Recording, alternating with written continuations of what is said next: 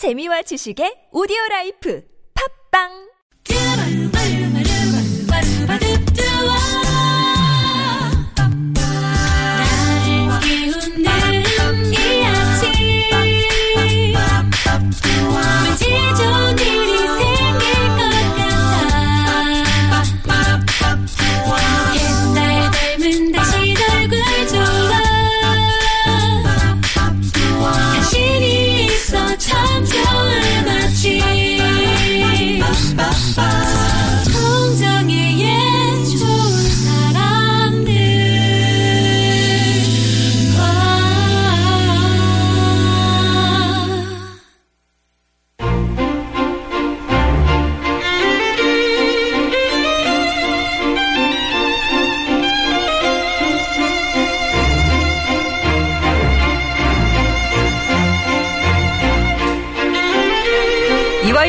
감독이 이런 말을 했어요.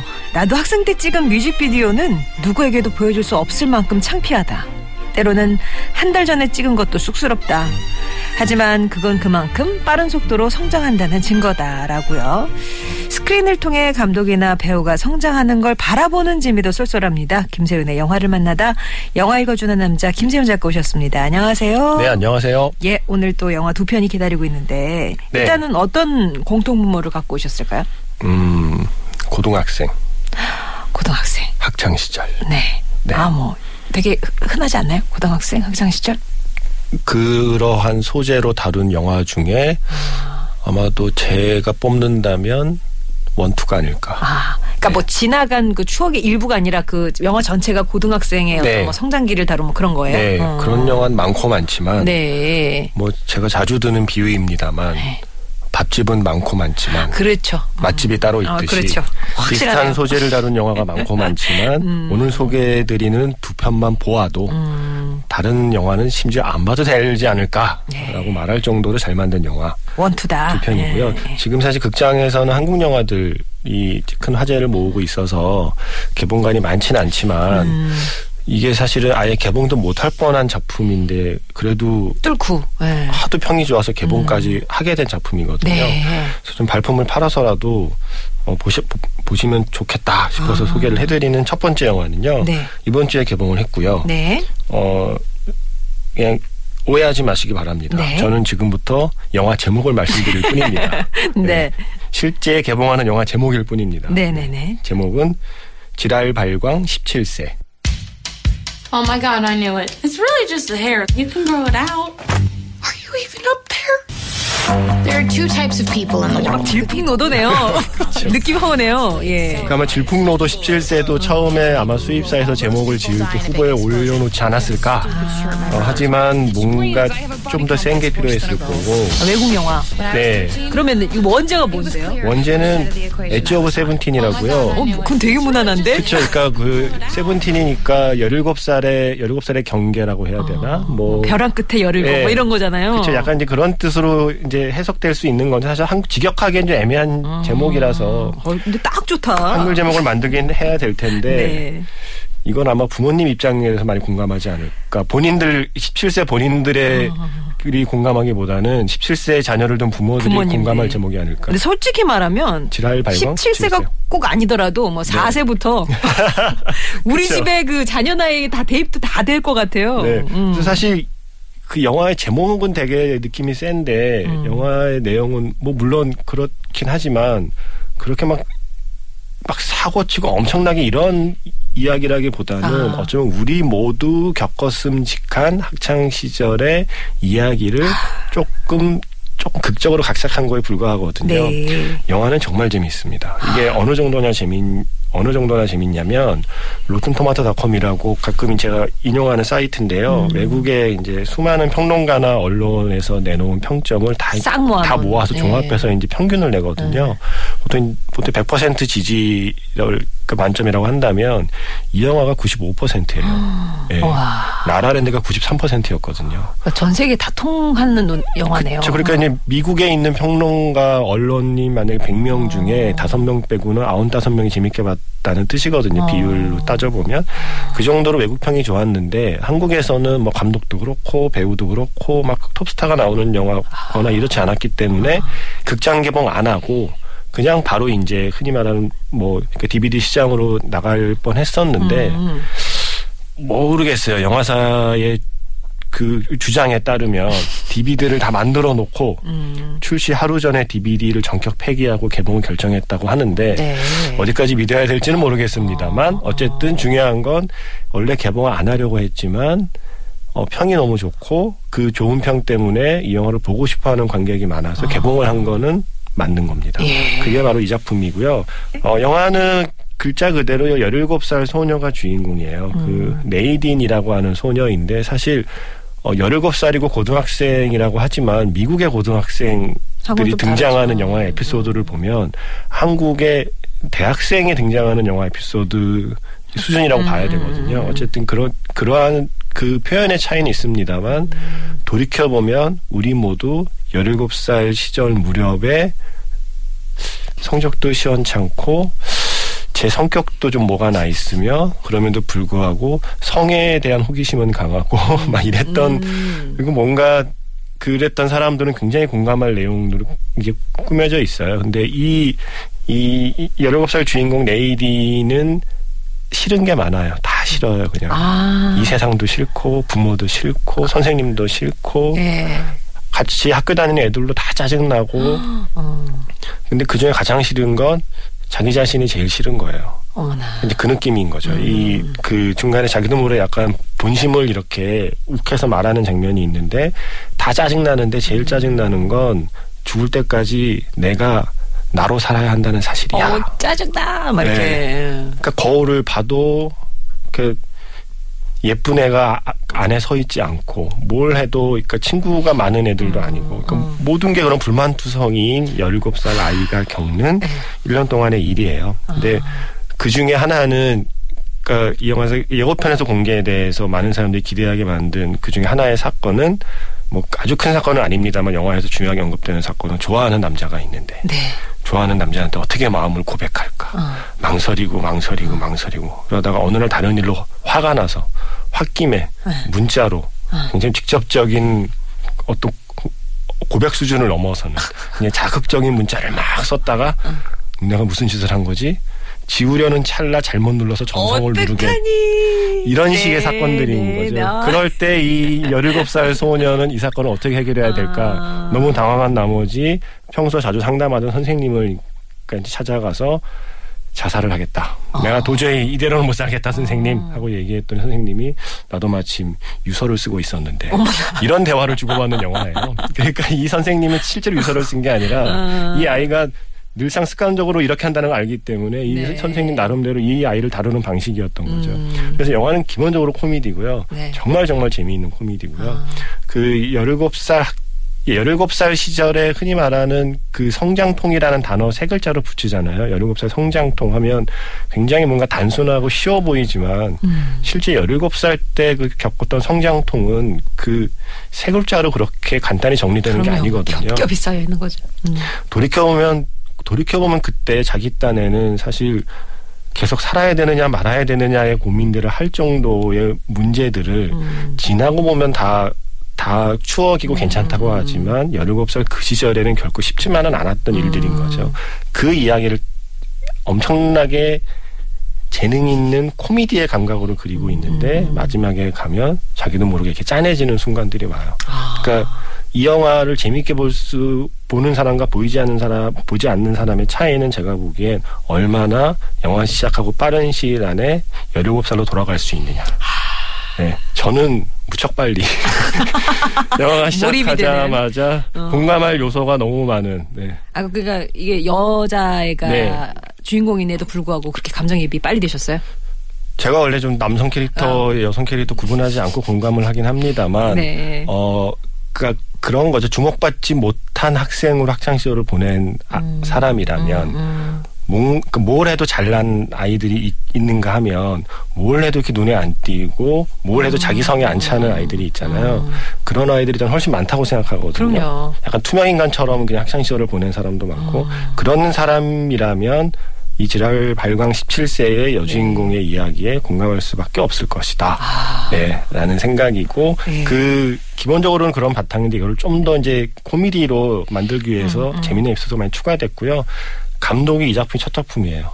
와. 켈리 프레먼이라는 감독이 자신의 학창 시절을 바탕으로 시나리오 여, 여성 감독이네. 예, 원래 어. 원래 시나리오만 썼는데 그냥 나중에 야 네가 직접 연출해 이 음. 이야기를 너보다 잘할 사람이 어디 있겠어 해서 연출을 했는데 예. 처음 만든 영화로 95%의 지지를 얻고 이렇게 어. 한국에까지 관객을 만나게 됐고 네. 예, 이 영화의 주인공 17살 소녀를 연기한 배우는 헤일리 스타인펠드라고요. 음. 한국에는 그 Begin Again이라는 작품의 딸 아. 마크 러팔로가 연기한 그 반항기 예, 가득한 그 딸. 기타 치는 딸. 예. 네, 그 영화에서는 그냥 반항기를 기타로 표현했을 뿐이지만 이 영화에서는 조금 다른 방식으로 표현하는 영화고요. 어, 진짜 궁금해지네요. 정말 최근에 본 영화 중에 가장 가장 유쾌하면서도 가장 이렇게 보고 나면 이렇게 기분이 좋아지는 영화 있잖아요. 음. 네, 네, 영화가 네. 잘 만들고 못 만든 걸 다 떠나서 영화 끝나고 극장 나오면 되게 기분이 좋아지는 영화들이 있거든요.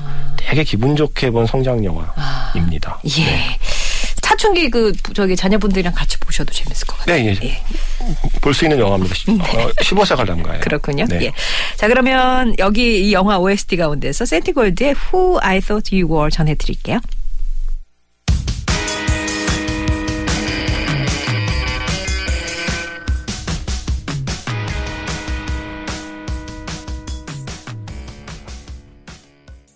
금요일은 영화 이야기로 함께합니다. 김세윤의 영화를 만나다. 앞서서 어, 2주의 개봉작 가운데 세계 10대 불가사의를 다룬 영화죠. 불가사의한 그 10대의 폭풍 같은 사춘기의 한때를 그린 예, 지라발광 17세를 만나고 왔고요. 이제는 지난 영화 가운데서 함께 만나보겠습니다. 어제 영화는 어떤 거 갖고 오셨어요? 예, 그 제가 이 앞서 서- 설명해드린 17세 영화를 보고 나서 아. 이 느낌 익숙한데 이게 음. 영화를 본 뒤의 느낌 있잖아요. 아까 말씀드렸던 이렇게 기분이 좋다는 느낌 그리고 뭔가 살짝 좀 살짝 좀 벅차기도 하고 약간 뭉클하기도 하고 어, 어. 약간 그 17살의 나를 떠올리면서 17살의 나를 좀 안쓰럽게 느끼기도 하면서 아. 17살의 나를 지금의 내가 좀 토닥이고 위로해주고 싶어지는 마음이 들, 예. 드는 작품이었거든요. 아, 근데 그러면서 기분은 되게 좋고 아, 이 느낌이 언제 느꼈지 언제 느꼈지 바로 이 영화를 본 뒤에 거의 같은 느낌을 느꼈던 거죠. 예, 원투 나왔습니다. 어떤 예, 영화인가요? 그게 바로 월플라워. Dear friend, I haven't really talked to anyone outside of my family all summer, but tomorrow is my first day, and I really want to turn things around this year. 이 영화는 어, 앞서 소개해드린 작품은 사실 뭐 비긴 어게인에 출연했다는 것 외에는 한국 관객에게 크게 어필한 작품이 없어서 배우가 내세울 만한 배우가 없고 감독도 신인이라서 어, 많은 분들에게 그 인- 인지도, 그러니까 그 인정을 받지 못했다고는 해도 이렇게 그 많은 사람이 인지도가 낮았다고는 하는데 월플라워는 출연진도 훌륭한데 한국에서 완전히 잊혀졌어요. 출연진이 주연 배우가 엠마 왓슨이거든요. 해리포터의 헤르미온느. 네. 제가 해리포터 1탄 때 만나서 인터뷰했던 네, 엠마 왓슨이 무려 주인공을 맡았고 또 그 할리우드 젊은 배우 중에 또 잘 나가는 로건 레먼이라고 하는 퍼시 잭슨과 번개 잭슨의 아니 그 퍼시 잭슨과 번개 도둑의 주인공이죠. 로건 레먼이 나오고 또 최근에 또 그 할리우드에서 주목받는 에즈라 밀러라고 해서 어. 어쨌든 남자 배우들도 팬층을 갖고 있고 특히 무엇보다 엠마 왓슨이 나오는 작품인데 한국에서 완벽히 잊혀졌어요. 조용히 개봉했다 잊혀진 어. 비운의 걸작. 왜 그랬을까요? 월플라워라고 생각을 합니다. 모르겠어요. 저는 이게 뭐 홍보의 문제였을까, 배급의 문제였을까, 아니면 음. 사람들이 별로 이렇게 끌리지 않는 이야기였나? 잘 음. 모르겠는데 이 영화가 그냥 그 보지 않아서 그렇지 일단 보면 음. 이 영화를 싫어할 수가 없는 영화라고 저는 생각하거든요. 아. 그 증거가 뭐냐면 지금 그 포털 사이트의 영화 그 사이트들의 평점이 있잖아요. 네.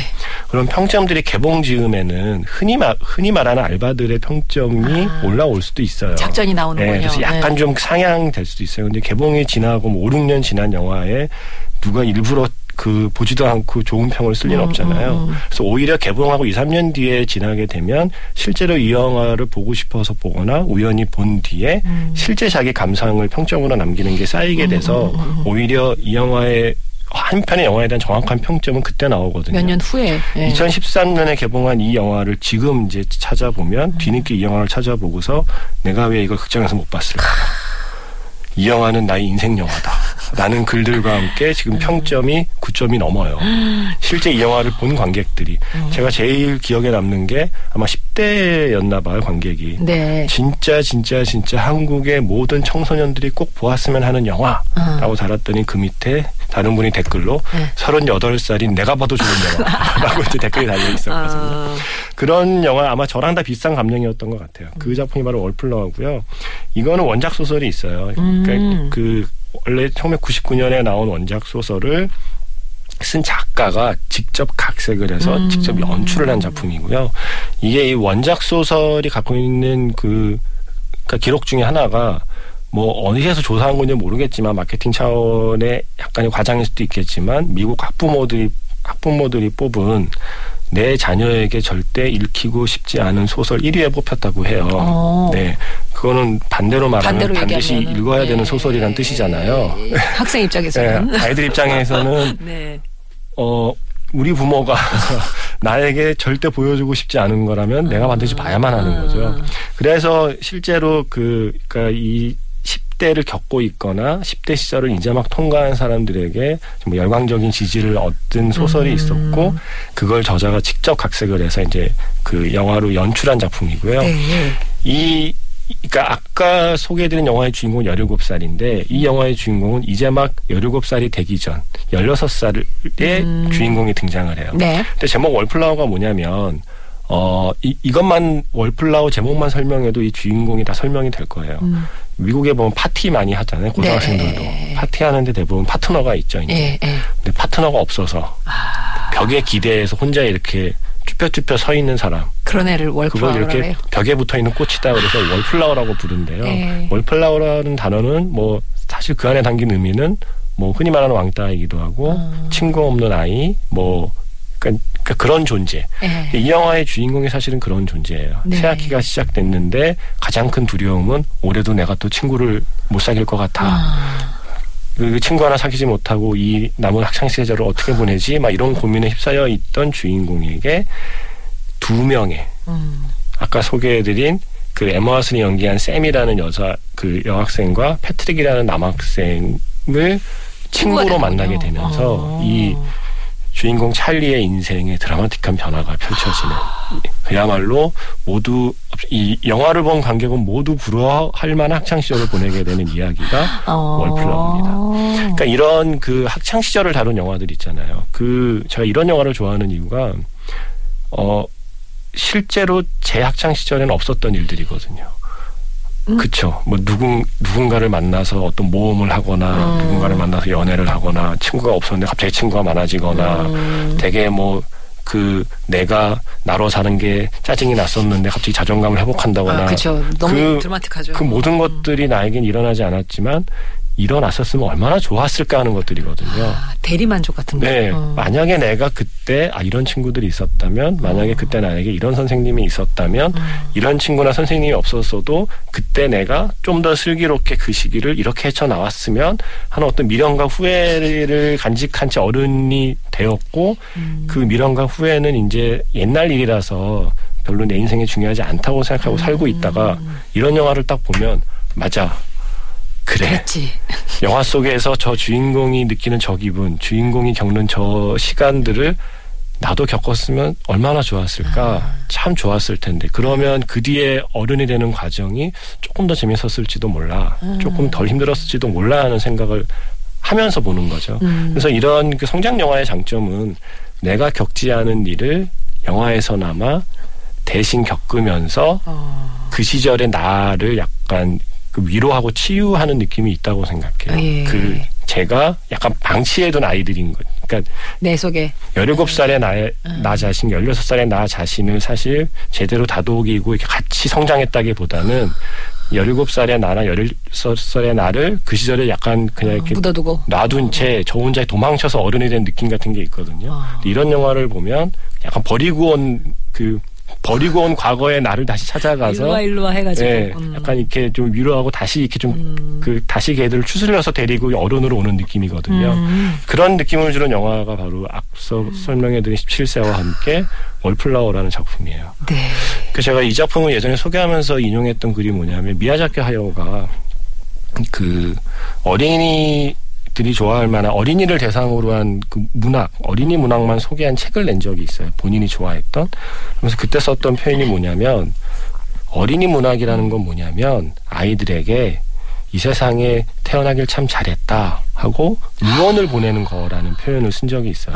뭐 우리가 알고 있는 뭐 모든 어린이 문학의 목표는 모든 아이들이 나 왜 태어났지? 나 같은 애는 이 세상에 왜 태어난 거지? 하는 아이들에게 아니야, 너 너는 잘 태어난 거야라는 응원을 보내는 게 어린이 문학의 목적이라고 했는데 저는 그게 어디 어린이 문학만의 목적이겠는가? 그렇죠. 17세, 16세 학창 시절, 사춘기 시절을 다룬 영화 들의 목적 역시도 그 역할 역시도 이 세상에 태어나길 참 잘했다 하고 이 세상의 청소년과 청소년이었던 어른들에게 응원을 보내는 거라고 생각해요. 오늘 소개해드린 두 작품이 다 그. 역할을 멋지게 잘해낸 작품들입니다. 이 영화의 카피가 네. 지금 외로운 건 네가 주인공이기 때문이야라고 그러더라고요. 네. 어쩜 이렇게 또 잘 뽑았을까? 이런 카페는 약간 좀 정신승리다. 예. 지금 외로운 건 외롭기 때문인 거예요. 어. 아무튼 엠마 왓슨이 이제 해리포터는 완전 아역이었고 네. 최근에 미녀와 야수에는 숙녀였는데 그 네. 중간에 진짜 청소년기 저는 지금까지 엠마 왓슨 출연작 거의 다 봤거든요. 네. Wallflower가 최고입니다, 저에게는. 그렇구나. 엠마 왓슨이 가장 예쁘고 근사하고 아름답게 나온, 멋있게 나온 영화가 Wallflower. 네. 엠마 왓슨 팬들은 또 이 말에 낚여서 꼭 하시겠네요. 보지 않으실까. 예. 네. 그 Wallflower OST 가운데서 데이비드 보위의 Heroes 전해드리면서 김세윤 작가와 인사 나누겠습니다. 고맙습니다. 네, 고맙습니다.